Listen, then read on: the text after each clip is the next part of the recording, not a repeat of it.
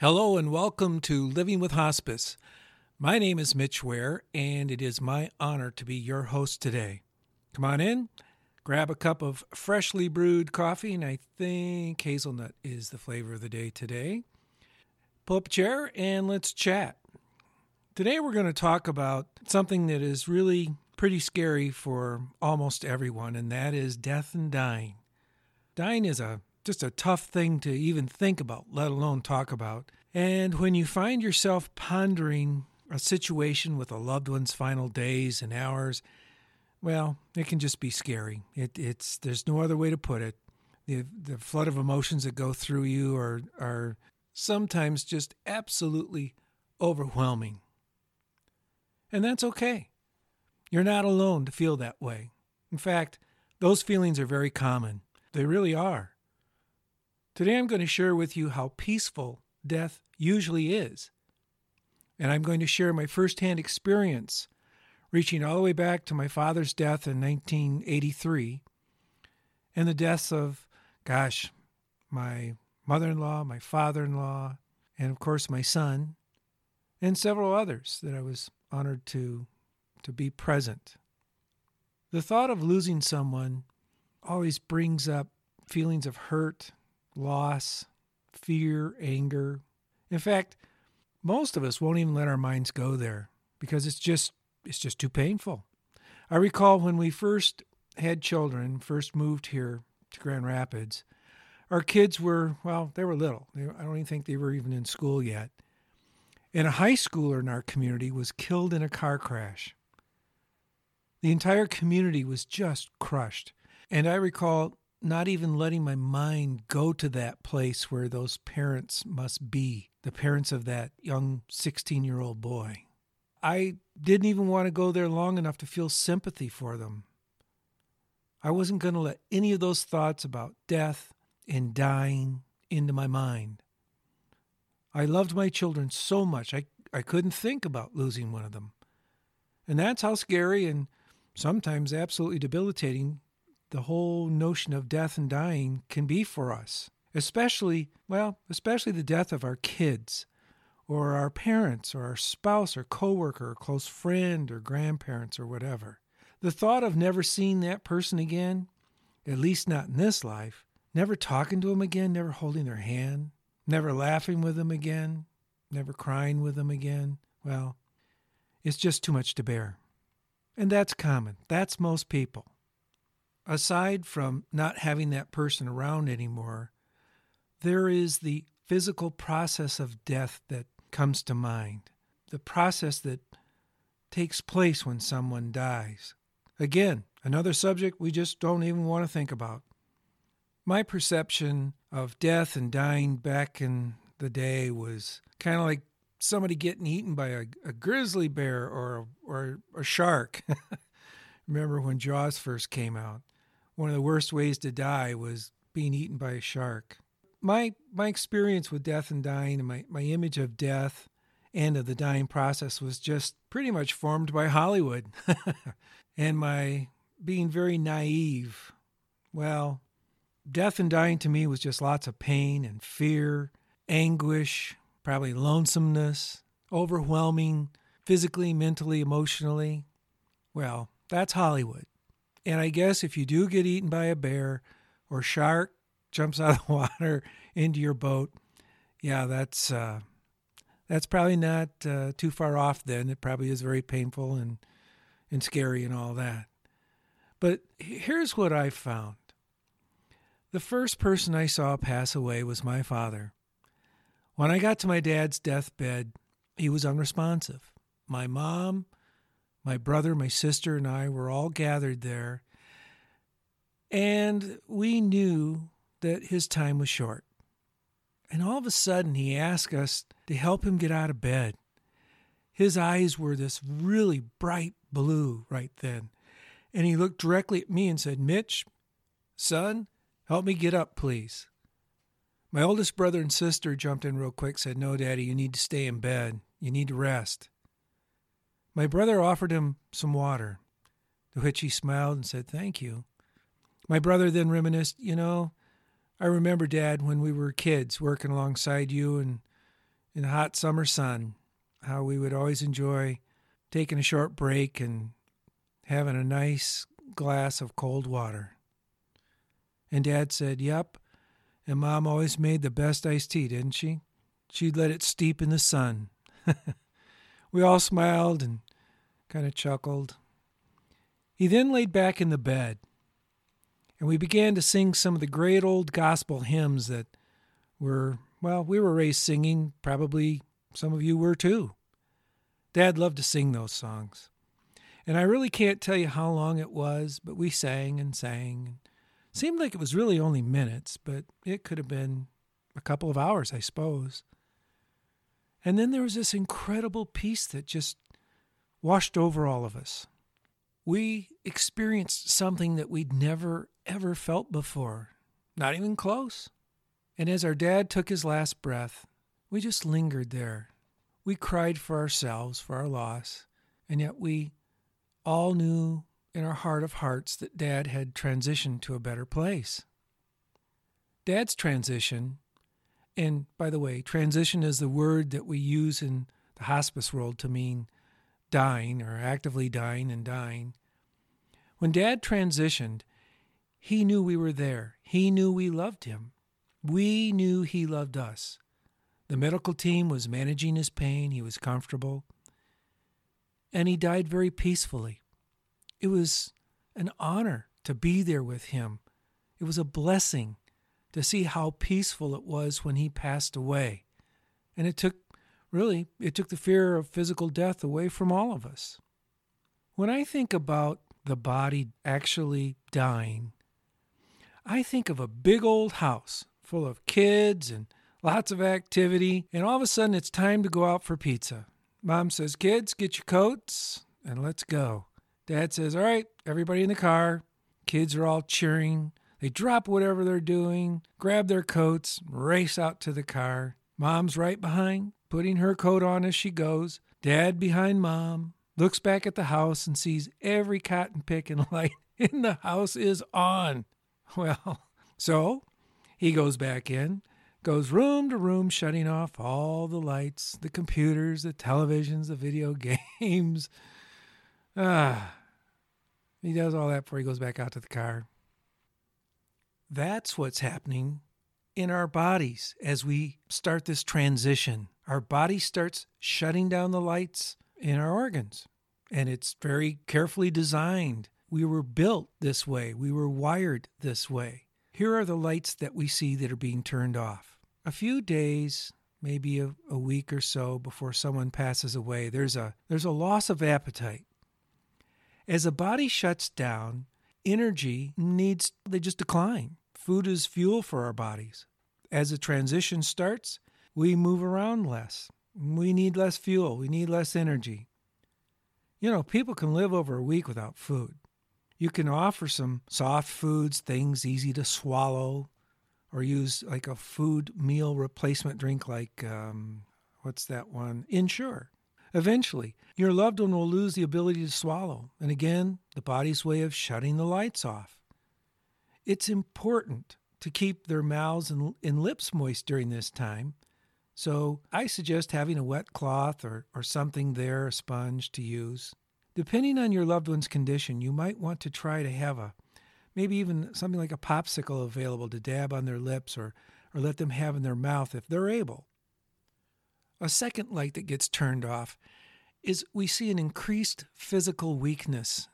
As circulation diminishes and a decrease in food yields less energy to do routine things like lifting our arms to, to help change clothes or even be able to sit up on the side of the bed and, or roll over on their side. So don't try to do too much at any one time with them. This is no longer about being efficient, it's about comfort. So go slow. Spread these little tasks out, if you have to, over the day. Find the humor in the situation. Smile and laugh together. And assure them it's okay. If it it's okay if it if we can't get this off, we'll we'll do it later or we'll do something else. We're not in a hurry. It's all good, as the kids would say. Another light that gets turned off is our regular breathing we go into what's called a labored breathing in our final hours. Have you heard the term air hunger? Well, it's a term used when people think they're not getting enough air and they try harder and harder to breathe. The body's telling the heart and lungs that it needs more oxygen, and this can produce an anxiety. Another change a patient can experience is Cheyne-Stokes breathing, which is loud breathing with a distinctive patter to it. Deep, rapid inhalations that slowly decrease, followed by a pause of not breathing like apnea. And this is caused by unstable ventilatory control as the heart and or brain starts to shut down. Morphine can be used to treat this air hunger as it decreases the heart's urge to have more oxygen. Have you heard the term the death rattle? I'm sure you have. It's fairly common. Now, near the very end, excessive excretions, that's moisture in the mouth and throat, can create this kind of a gurgling sound. And it's kind of scary.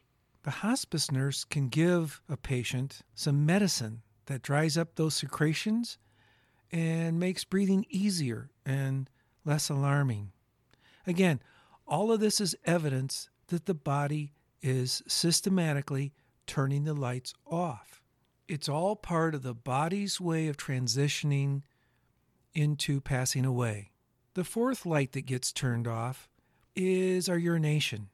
We'll see some changes in our loved one's urination. This is usually a surprise to most people. Dehydration from decreased oral intake with lower blood pressure leads to decreased renal function. That means decreased urine output and eventually renal failure.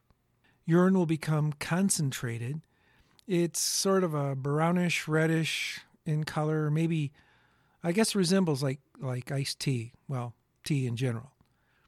It may have a very strong odor too. Also patients who normally have bladder or bowel control issues may lose that function, that bodily function during the dying process, and eventually there will be no urine output at all. The fifth light that gets turned off is swelling in feet, ankles, and hands. Various chronic illnesses contribute to edema and the swelling of our feet and hands as the disease becomes unmanageable. Fluid is not effectively pumped through the kidneys to be filtered and regulated anymore. Fluid is most evident in areas that are below the heart, like our ankles and our feet. Like it, if you're bedridden, if our, our loved one's bedridden, the hands and hips might swell as well. So, those are the five lights that get shut off during this transition process. And it can start a week or so ahead of death with the lack of appetite. So if your loved one hasn't eaten in over a week, hasn't taken water for several days, their feet and hands are beginning to swell. Their fingernails and toenails are purplish blue because their circulation is diminished. Their breathing is labored and irregular. They are probably in their final moments on this earth. Are they in pain? No. Can they still hear you? Probably, depending on the amount of medicine that they've been given can they still sense you're there? I think absolutely 1,000 times yes. I feel like everyone I've been with, they knew I was there when they passed away. Let me leave you with a short story. In the third week or so of my son's hospice inpatient care, he was becoming more and more unresponsive. When he would get restless, we would occasionally give him a tiny drink of water with a nurse's supervision, of course, through a, um, a hypodermic needle into his parted teeth as it was hard for him to open his mouth anymore. It always calmed him down. We would keep his lips moist with a sponge. We do our best to keep him comfortable. Across the hall from our son was an elderly Irish priest he had dementia, and if memory serves me correctly, he had stage four lung cancer, and that's pretty much why he was there in the hospice inpatient unit. He was a terrific guy.